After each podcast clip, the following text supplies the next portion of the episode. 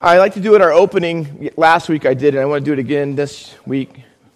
A few things before we get to our lesson. Been talking about worship and worship services a little bit and what people last week we talked about when outsiders come to our service, what should they see? Well, they should see Jesus and they should discover Jesus. And we talked about how when other people who are not part of our church come to church, what they should have as an experience here, so to speak. They should experience Jesus and how we can help communicate that. I want to flip it over and say last week talked about outsiders when they come to church. What about insiders, so to speak, when they come to church? What should God's people be doing?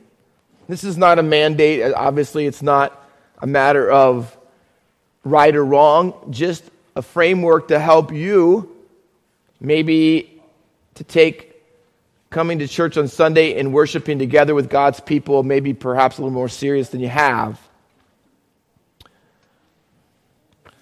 I want to read an article. It's called Judging Worship. This is a pastor speaking. He says, I wish I had a dollar for every time someone walked up to me at the end of a worship service and said, Preacher, I didn't get anything out of that service. He asked, what, what's ha- what has gone wrong? He said it was a, it'd be a good exercise to have a gigantic, you need more? Oh, okay, beautiful.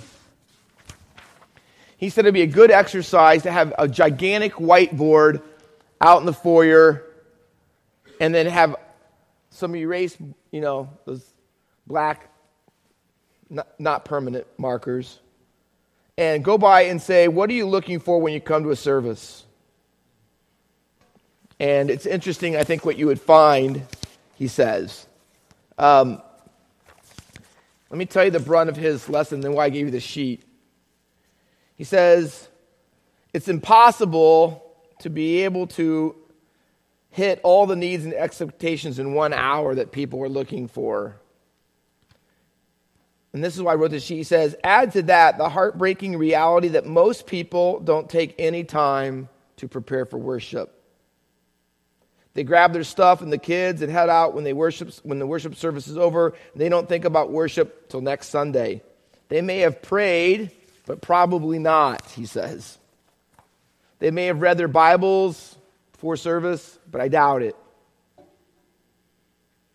Um, he said, add to this reality people's already frantic life, and when they plop down in the pew on Sunday morning, they are waiting for a worship experience to be done for them. They want to sit and admire. They want to enjoy music and be inspired by the sermon. They have their emotions moved, and then they will leave. But they won't have done anything. They won't have given anything. They won't have worshiped. They will have been entertained, entertained but they won't have worshiped. I'm going to quote this. He says, and they're probably right. They won't have gotten anything out of the service, but where is it written in the Bible that you should get something every time you come to worship? For the life of me, I can't find anywhere in the Bible that talks about what we should get by coming to a worship experience. Listen to this. However, I can find a lot of passages about what we should bring to worship, about what we should give during worship, but nothing about what we should get. He says, worship at its best is celebrating what God has done in our lives and then anticipating what God will do in the future. He says, we're to bring our worship with us. But if you haven't encountered God in the last week, how do you worship? What do you celebrate? What do you hope for? I mean, he doesn't say it this explicitly, but he's trying to say this. If you haven't really experienced God and worshiped him much all during the week, then you won't have anything to bring to worship him with on Sunday. So he says why people come so much expecting this great experience all on Sundays is because they haven't had any all week long. So now, now it's up to the church service to supply for them what should be their own relationship with God all week long. He says if you don't have anything in your that is driving you to worship, does it really matter what song we sing? Whenever I don't whenever I don't get anything out of worship, more times than not, it's because I didn't bring anything to worship, he says. I didn't bring an offering to celebrate God's goodness in my life. I didn't bring a testimony that brought a song to the moment. I didn't bring anything to place before God. I didn't give him anything to work in that moment. And guess what? Nothing happened. And then he says this I am responsible for my own worship. And so are you. If we don't get anything, maybe it's because we didn't bring anything. That's a pretty interesting thought. Maybe we don't get anything because we didn't bring anything. So, you know, the question is what did you bring today to worship? Sunday should be the climax of Monday through Saturday, right? So, if you're reading your Bible and you're praying and you're worshiping God and obeying Him and living for Him and He's everything, you know what? Coming together with God's people should be the climax of all of that, right? It shouldn't be that there's nothing all week and then Sunday has to do it all for you in one shot. And that's why I think that churches have become major concerts and performances and bubble. You know why? Because they're not getting anything with God all week long. Instead, they have to get it all in one hour or two and, sh- and put it all in there because they haven't had experience with God. So I, what I made for you is this paper, and it's a planner. Okay? And this is not as time consuming as you might think. So I, I, put on here three segments of before you come to church on Sunday. Okay, so if you haven't got an idea, well, it's not all before, but this is what you would contemplate. So there's the first section is pre worship. That is the part that you do before you come to church on Sunday. Now, and this may or may not be you, but the average person sees Sunday as a time to sleep in a little later. Um, and then if you have a, a wife and you have kids, then it's a lot because you're getting everybody out the door and you're getting them all dressed and, and, and made, you know, ready, and they have to find, oh, where's everybody's Bible, and, you know, and blah, blah, blah. And if you have a distance to drive, and that's another 10 or 15 minutes on top of it, and everybody's rushing out the door. And if you haven't prepared well, that means everybody's being pushed and parents are being angry with their kids because they're dawdling and fooling around and then you're going to be late and you get in the car and you're mad at each other and then you walk in church i don't know if you ever had that scenario when you had kids growing up or if you still do or whatever but the truth is preparation preparation for worship now i say that to say this um, we come to church, and church starts at 9:45 for Sunday school. Now, I have to. I come over at work somewhere between 7:45 and usually closer to 8 o'clock. So that's what 8 o'clock is the time, right? I don't know when you have to be at work, but I know people who have to get on the train to go to New York City at like 6:30 in the morning, right? And a lot of people, I mean, most people I know have to be at work around 8. I mean, some people 9, but most people 8 sometimes before 8 o'clock, and they do that for a long time. So I look at it this way if you can have to do, get everything prepared every day of the week to get to, to work at 8 o'clock or before, and church is an hour and a half later, then you should have plenty of time, right, to prepare. So it can't be a matter of time on Sunday because you have probably more time to be here and be prepared than probably anything else you do any other morning of the week, including your job, right? So you prepare. So anything you're going to do that matters takes preparation. If you're going to play good at sports, it's going to take preparation. If you're going to do well at your job, it's going to take preparation. If you're going to do, right? All those things, if I'm going to do well on a test, I have to prepare, I have to take time. All those things too. And I would say that eh, God's, worshiping God together has to be one of the most important things that we do. And so why wouldn't we want to prepare? So I called it this is the personal part. Personally, this is your time to go hard after your own heart.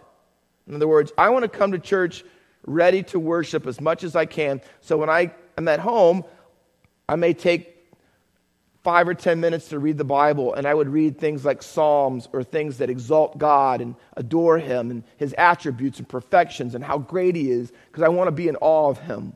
Because too often in my prayers, and maybe yours too, I rush in there because I wanted to do this for me, and I'm asking Him to give me this and help somebody else do this, and would you save so and so? Those are all good things. But when's the last time you had a prayer where all you did was tell God how awesome He is and how great He is? Have you ever read any of the Bible prayers, almost all of them start with how great God is and what He's like. Because the basis of what He does is founded on who He is. And if you don't get that right, then your prayer is going to be pretty self centered and probably mostly left unanswered. But if we took the time on Sunday mornings and say, hey, you know what I do? One of the last things I do is the last 15, 20 minutes before I come to church is I just get on my knees and pray after I've read the Bible, how great God is. And I want to pray, and I'm going to pray maybe for, if I was in a small group, I might pray for my small group that I'm going to meet with. Or I might say today, Lord, help me in the pews to find someone who's new to our church as a visitor. And I might want to say, God, help me to be friendly and kind today and fellowship with people. Help me to look to say something encouraging to other believers here at the church. I, I might spend a few, just a few minutes praying that way. So here's what I've done I've got up, and I, and I would go so far, honestly, to say that in my house, I wouldn't allow my kids, by and large, to stay up till all hours of the night on Saturday. I, think to take God seriously, you know, it'd be like you saying, "Well, I have to get up to go to work every day at 6:30, but I'm going to go to bed every morning at 2 in the morning." Well, you probably won't be very good at your job for that long if you're only getting four or five hours of sleep. So, you know, don't let your kids stay up all hours of night on Saturday to play video games or whatever they're doing and say it doesn't matter because Saturday, you know, it does because I can't pay attention and it's wondered why your kids fall asleep in the pew because they haven't fallen asleep at the right time last night, right? Could be. So, anyways, a preparation might even start on Saturday night, and that here's what I'm going to do I'm going to be home at a decent hour, I'm going to get to bed at a decent hour. I'm going to get up at a decent hour. For me, I get up every day around 6:15 or 6:30. So if I were you, if I had to get up the same thing on Sunday, wouldn't hurt me. But most of you can sleep in another hour, at least longer than you normally would any other day. Maybe that hour you can take some time in there and pray and, and read the Bible about God, pray to God, thank Him, confess your prayer, sins so that you could be ready to hear from Him when you come. And then, second part would be I call pro worship. In other words, I'm making much out of it. So I'm gonna, this is called participation. The first one was the personal level. I go hard after my own heart. Secondly, vertically, I go hard after God. And so I would love it. I watch the family here come in, uh, always seeking God first when they come into Sunday school and church. I love that. Um, I think it's great if you come to church and the main thing you're doing, not because you can't talk to someone before church or whatever, but the main thing you're trying to do is, you know what? I'm going to come in and find a place and get my, and, and, you know, really focus on God. I, would have my Bible ready. You know, if I'm taking notes, I'll be ready to do that. But participation in the service. And so part of the service is I sing the songs um, and sing them out. I don't just mouth them or blah, blah, blah. I, I really sing. I get in, and in, you know what? During the service, I'll take time to pray and say, God, here's my life. Take a look at, let the Word of God look into me today. I just don't want to look into the Bible. I want the Bible to look into me. So I might spend some time confessing my sins. And then I want to leave today. Uh, I want to be more dependent on you, more reliant on you, more trusting in you. But I want to participate in the service in every possible way. Because remember, outsiders are looking at how meaningful Jesus is to you and how much he changes you by the way that you participate in the service. So it, it matters that you do those things. And then actually, post worship, the last part. What do you do after service? And this is why I encourage people to come a little early and stay a little later. Because if you go hard after God during the service, then we should go hard after people after the service. And I made up a word because it has a P and I couldn't think of anything else. So I put peopleization on there. I mean, people. Go after people. People that you see, people that you know, people that you don't know. And so there's the me, he, we kind of, you can see it listed there. That's the, the part we're trying to focus on. So I fellowship with saved people and I gospelize lost people. And, and you know what? I've almost every Sunday, I can tell you, almost every Sunday, I meet someone who I know is not a believer, who's a visitor here or just comes here to listen. And uh, so it's interesting if you have eyes to see it about who might be sitting fairly near to you that you don't know who they are. And maybe they've come here. I, have been embarrassed years ago. I thought that this person was a visitor, and they said, I've been coming here for almost a year. And I go, well, there you, go. you know. So, but you make mistakes sometimes, it happens. But peopleization. That's, so I would encourage you go hard after your heart before you come here to be ready for here. Go hard after God when you are here. And afterwards, go hard after people. Um, if you could make that kind of the framework, um, I think that you might find you know, the worship on Sunday more meaningful for you, and actually it will be more meaningful others because of the impact that you have in their life. So you might want to add to, subtract that to. You might even want to put in your own scriptures and write them down, which ones you've used and which you're going to go over again. And if you do take your, you know, start doing that a little bit more faithfully or seriously, let me know how it goes and some of the things that take place. I, I'd love to hear some of those stories. But that's, I thought, would be encouragement to you today as well and challenge you same time.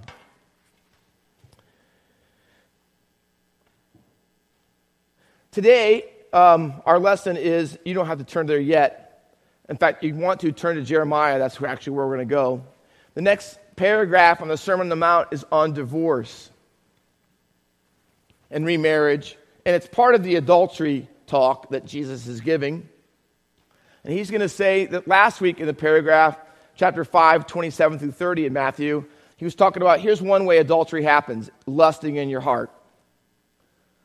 Another way adultery happens is that you have the wrong view of marriage. And people get divorced for the wrong reasons, which makes them be committing adultery. And so that it can happen internally in your heart, it can happen externally. So he's going to talk about in our sermon today, he's going to talk about when you're the one perpetrating the adultery because you're doing it in your heart. Our text, when you're the victim of adultery, what should you do? And what did the Bible give you as options to divorce and remarriage. So those, those are some important things. But here's the thing. I don't know how many. I mean, I know some people in our church, the ones who are divorced. In fact, I found some, someone told me, I think a week or so ago, that so and so was divorced. I didn't, I've been here all these years, I didn't even know it really. Um, and I'm sure there are people who are uh, divorce that I don't know about. Um, but that's the point I'm trying to make is, is that, you know, it's a very sensitive issue. And if you've ever and they say eight out of 10 people, eight out of 10 people have in some way been affected by divorce. Not because they themselves have been divorced, but they may have friends who have been divorced and it really hurt their friendship, and people whose parents were divorced and how it was hard growing up in that home because of those circumstances. And a lot of people in our culture have been, have been hurt by or feel the pain, the emotion, the distress, the tension of all of those things. Children have uh, been affected by it, obviously. So it's a very sensitive issue in our culture.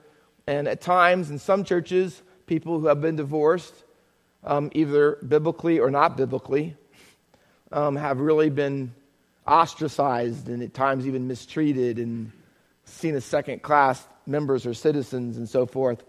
And so I'm not asking, I don't, I don't anybody, I'm not asking anyone, certainly wouldn't want you to pray by name today. But I did want to take some time to pray this morning um, concerning that issue. Um, the flip side of it, and, and, probably the more positive side of it, is, is that uh, although God hates divorce, that's his words from Malachi in the Old Testament, he loves people. And so, even though there are some who have been divorced, in our congregation, and that's happened. Um, God cares about them and their relationships and the things that take place as repercussions, even of the choices that we make that aren't always pleasing to Him. And God is also cares about their lives. And I, I want us to know at Faith Baptist Church, although we have things that we believe the Bible teaches, that we hold all that we do in love, and we care about those people. And so I wanted to take some time just and maybe you don't know very many either by name, but you know there are some here in our church. And to hear a message today, or even a lesson that some are having in small groups today, right now, it's not easy for them. And I just want us to be mindful of that today, um, because maybe this is an easy sermon for you to hear, and you say, Woo, Pastor Walker, yeah, you know, because that's never been a part of your life. But that isn't true for a lot of people. So I, I just want to remember them today and can we do that just in our class here, just for a few moments, and say, uh, let's bow our heads and close our eyes. And we're going to remember people. And by the way, I'm going to say it in my sermon, but I'm going to say it multiple times if I can. That's, that's why these two paragraphs are together. We see most of us haven't had the problem of physical, committing the physical act of adultery, and therefore we haven't been divorced, and that's been by God's grace and mercy. But I would say that everyone who has ever lived has had adultery in their heart. I don't know of anyone who has never thought something in their mind they shouldn't have thought, right? I don't care who you are, right? So we could be self righteous judgmentalists, or we can say, listen, I've been guilty of things in my heart, and listen, I want to be kind and forgiving and gracious to those who have even further degree uh, sinned against God in that way. So let's do that today as we think about it with humility in our own part and asking God to be as gracious to them as He's been gracious to us. So let's do that quietly, and then I'm going to pray.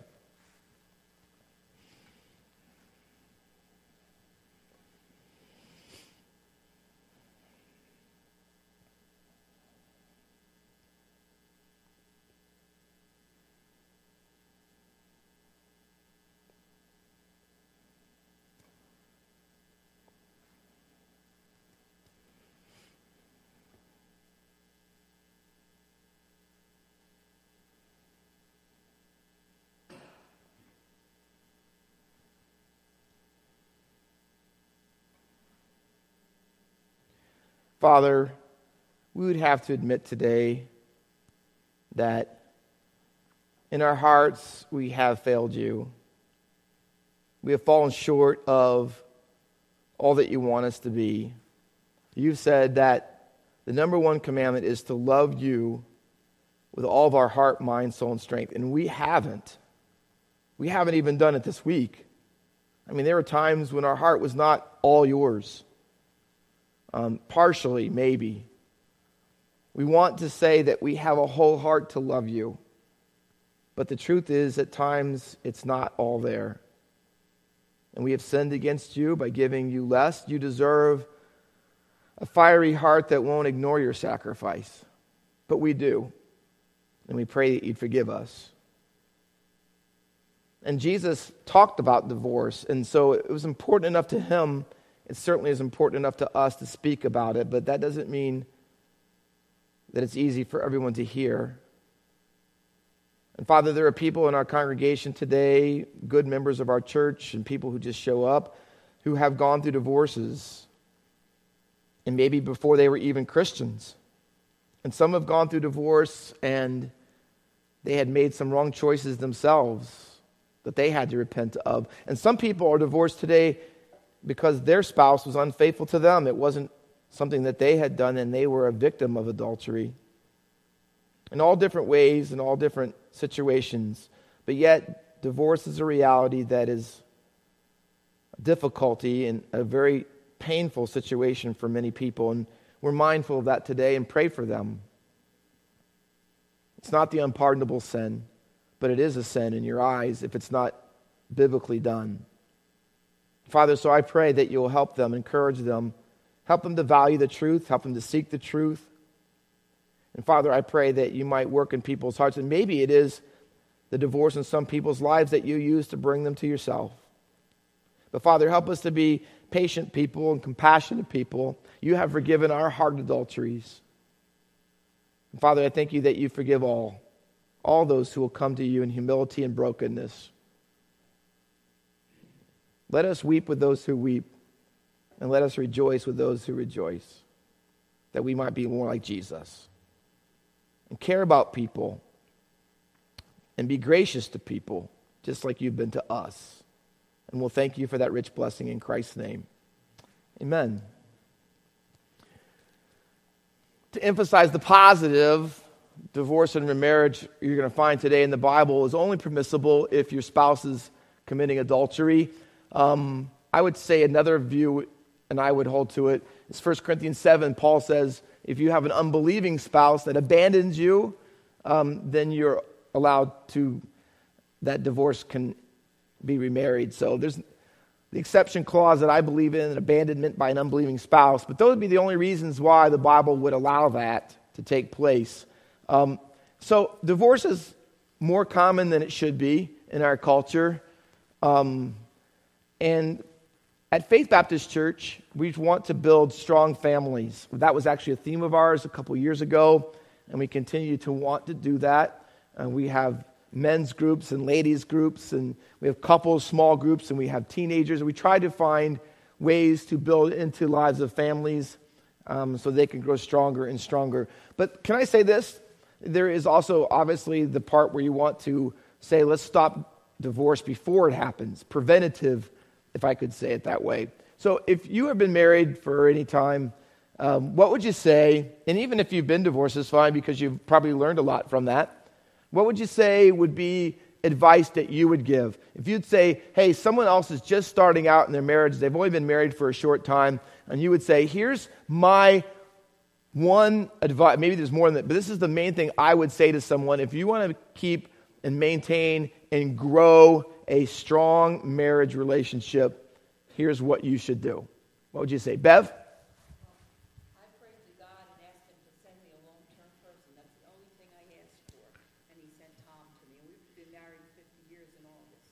Amen.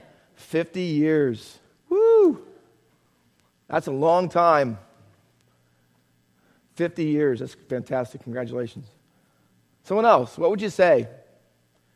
Here's one thing I would say that you better keep in mind for sure. Dave? Communicate. Can you go a little further?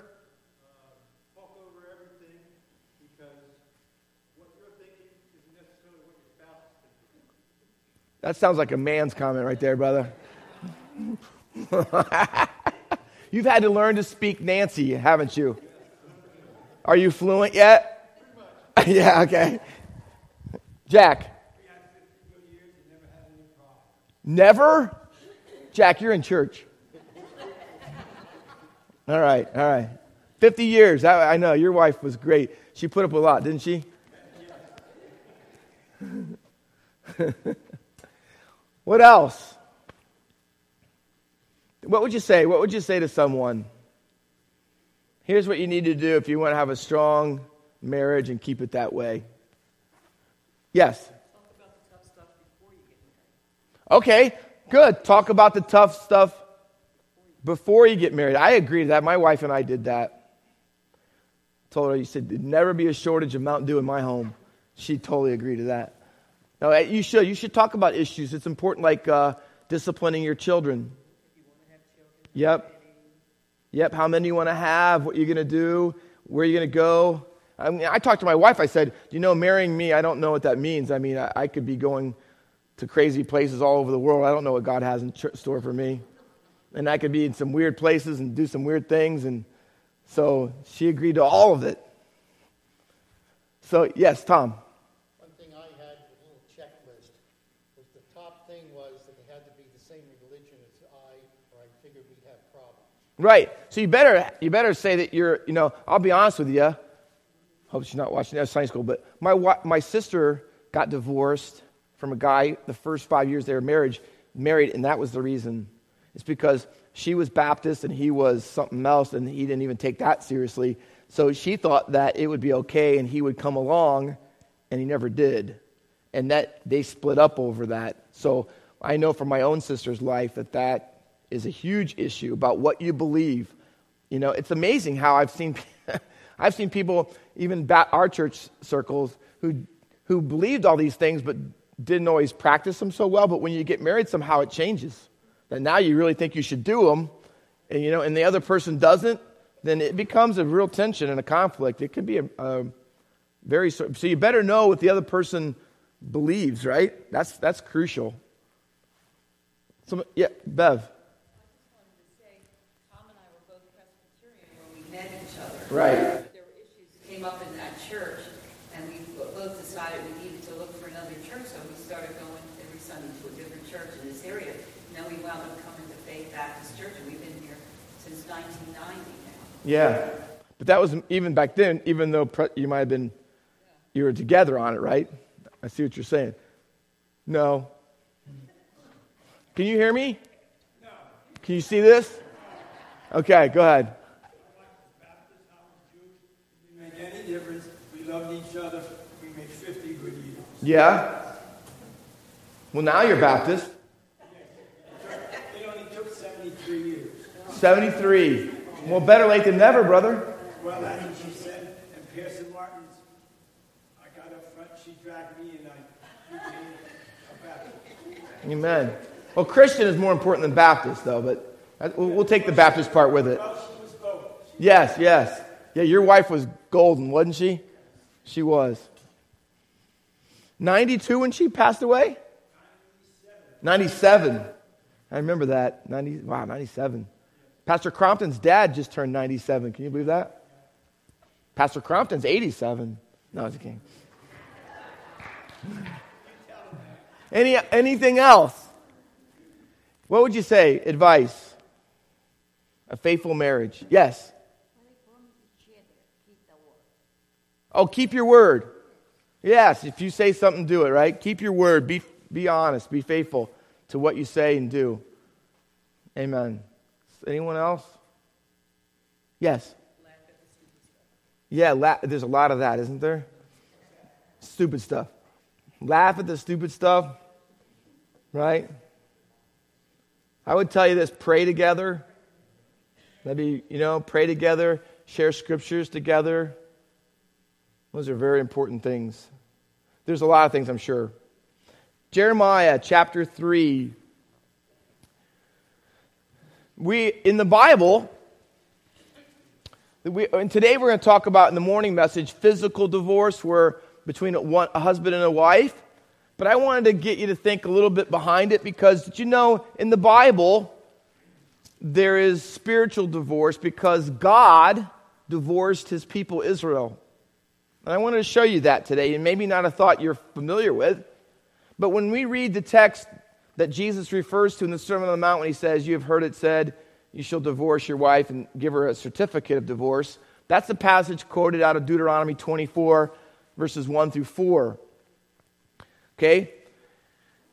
Jesus is going to tell us why Moses gave the certificate of divorce as a possibility. We're going to cover all that in the morning. But I want to show you the other passages, and there is one. I'm going to actually hope, keep your finger in Jeremiah 3, but the one that actually mentions the phrase certificate of divorce is Isaiah. So if you'll hold Jeremiah 3 with one hand and Isaiah 50 in the other.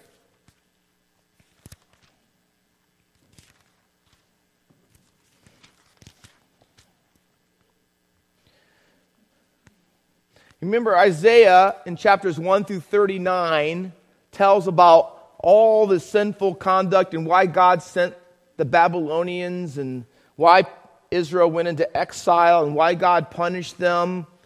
That was chapters 1 through 39. But chapters 40 through 66 is a look at the future someday that when God's servant comes, he's going to restore all of that. So 40 through 66 is about the future of God's people and how God's going to forgive them and change their heart and give them make good in all the promises that he made them. So our text Isaiah 50 falls in that second half about the restoration part, okay?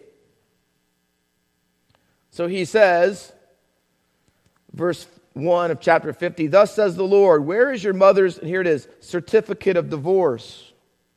Again, he's not asking for your mother, okay? He's talking about Judah and Israel, northern and southern kingdoms, of which I sent her away, or which my creditors is it to whom I have sold you? In other words, God sold them into slavery. You know why? Because they had a debt they had to pay to Him, and the debt was their idolatry and their spiritual adultery. Right? Even James in the New Testament talks about spiritual adultery when he says in James 4 4, adulterers and adulteresses, know you not what? That the friendship of the world, what? Is it enmity with God? So you can be a spiritual adulterer because of your worldliness and because of idolatry and things going on in your heart where you've substituted God out for something else. So God says that there's a time where I divorced you, Israel, but I'm going to take you back, he says. And then he goes on, the rest of the chapter, talk about God's servant. And, and, and if you are familiar with this, this passage, you'll know that these are verses that are talking about Jesus. And he talks about not hiding his face. Verse 6 I gave my back to those who strike, and my cheeks to those who pull out the beard. I hid not my face from disgrace and spitting.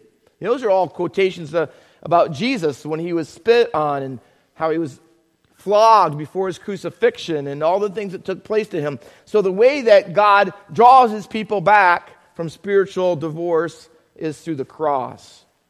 It's a wonderful story. And you could even see God's view of that if you read the whole book, and we certainly don't have time today. If you read the whole book of Hosea, you know the story of Hosea and Gomer and how God tells him to marry this woman who is immoral.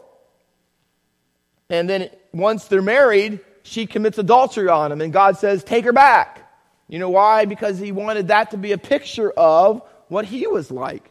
That his people are spiritual adulterers, physically as well at that point. And he says, But I love them and I want you to take them back because that's, that's really my design. So look at Jeremiah 3 with that background in mind.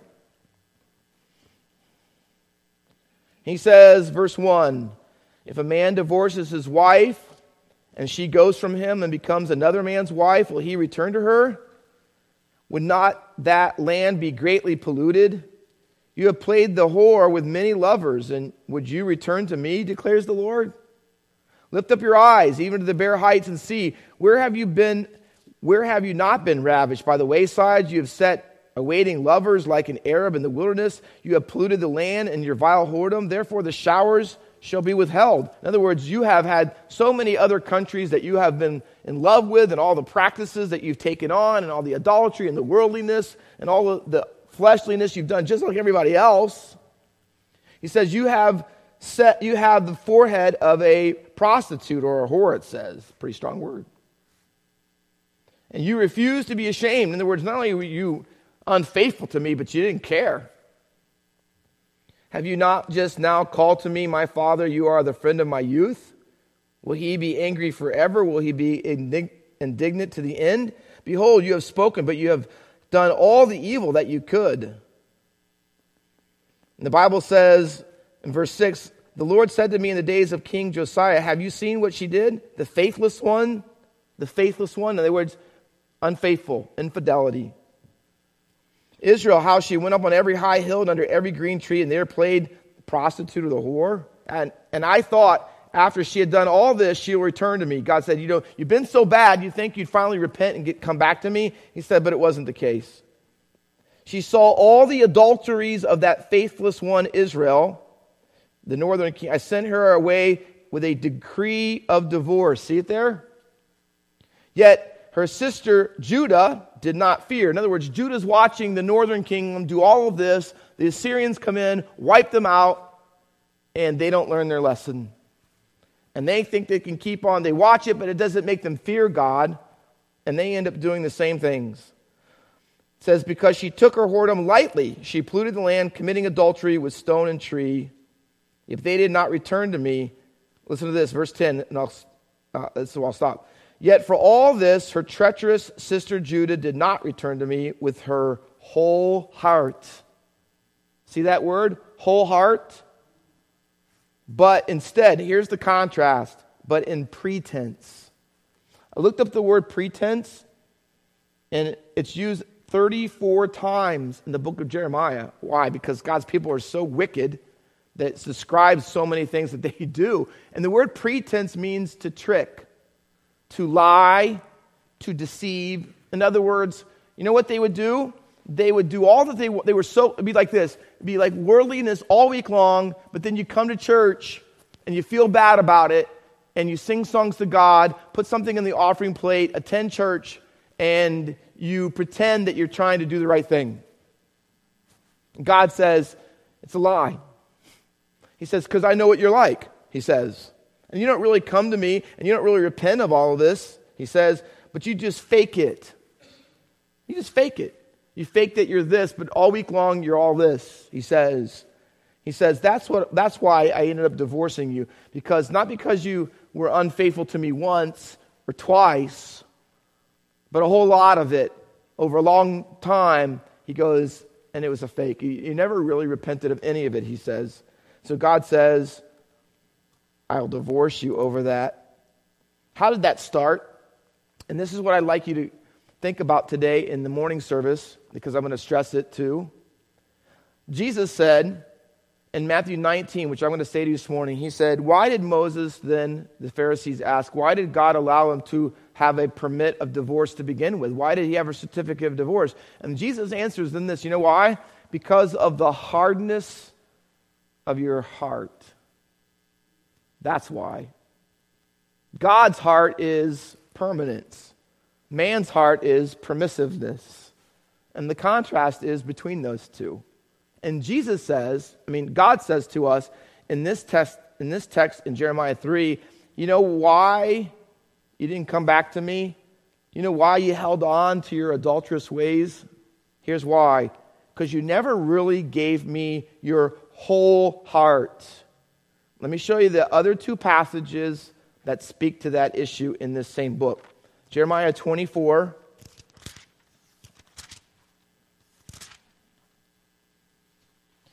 God says, when you finally come around, when Israel and Judah finally come around, here's how it's going to look.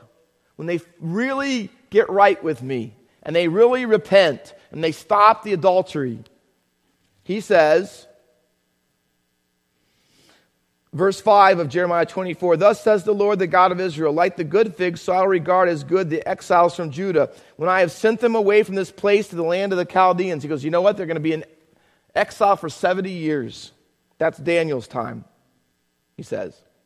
I will set my eyes on them for good. I will bring them back to this land. I will build them up and not tear them down. I will plant them and not pluck them up. Watch. I will give them a heart to know that I am the Lord.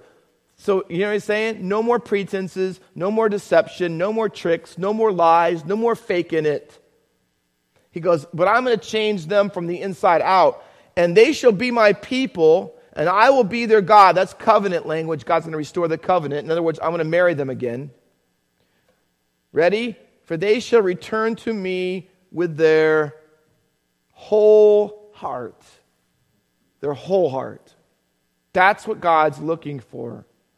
He's looking for Christians who will be faithful to Him with their whole heart. Everything is God's, every aspect of it. Last one, turn over to Jeremiah 29. It's not translated whole in the English, but it's the same word in the Hebrew. And I wanted to mention it to you because it's a very, very famous passage. A lot of Christian cards have these verses on them. A lot of I've seen a lot of pictures on people's walls with them. People love these verses. Again, God's talking to the exiles, and, and that even though they, he, they've, they've been divorced and exiled, they still have a future if they'll return to God the way He wants them to. And look what He says. Verse 10 of Jeremiah 29. Thus says the Lord, when 70 years are completed for Babylon, remember I told you that's the exile, I will visit you. And visit means doesn't mean I'm going to come over for tea. Visit means I'm going to come and deliver you. And I will fulfill to you my promise and bring you back to this place. Ready? For I know the plans I have for you, declares the Lord. Plans for welfare and not for evil, to give you a future and a hope. Then, then you will call upon me and come and pray to me, and I will hear you. Which means, by the way, if you're not wholeheartedly after God, He doesn't hear you. You will seek me and find me. Here's our phrase when you seek me with all your heart, same word, with a, when you seek me with a whole heart. In other words, I haven't said, God, you have this part of me, but not this part. And God, I've you know, you have these areas of my life, but these ones I've reserved for myself. But God says, what I really want from you, and the day that you'll return to me, is when you've decided that God can have your whole heart. And God says, then, watch, I'll be found by you, and I'll restore your fortunes and gather you from all the nations and all the places where I have driven you, declares the Lord, and I will bring you back to the place from which I have sent you to exile. God said, I'll restore you, I'll bring you back, I'll make good on all the promises of the land of Israel. I and all the things I told you I'd do, I will do that, he says. Your job is to humble yourself, repent, and come and give your whole heart to me. And when you give your whole heart to me and stop withholding some things back, God says, then I'll be able to work in our lives. And that's where I would tell you today if you want to have a strong marriage, I would tell people here's my advice constantly examine your heart and ask if it's all God's. God, is all my heart yours? Is my finances yours?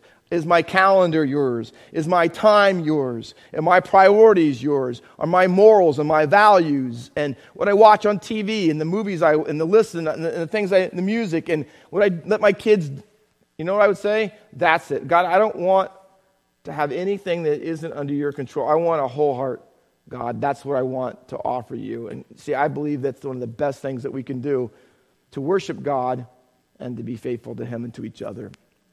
Let's pray and we'll be done. Father, thank you for this passage. Thank you for the text that even though, God, Israel was unfaithful to you and divorce happened, that you took them back because who is like unto you? A God who pardons the iniquity of his people and passes by their transgressions, who loves to display mercy. May we be that people too. Father, I pray that today people might find in you, even in their own divorces, may they find your grace and your mercy and your kindness here with you and your church, your people. We pray in Christ's name. Amen.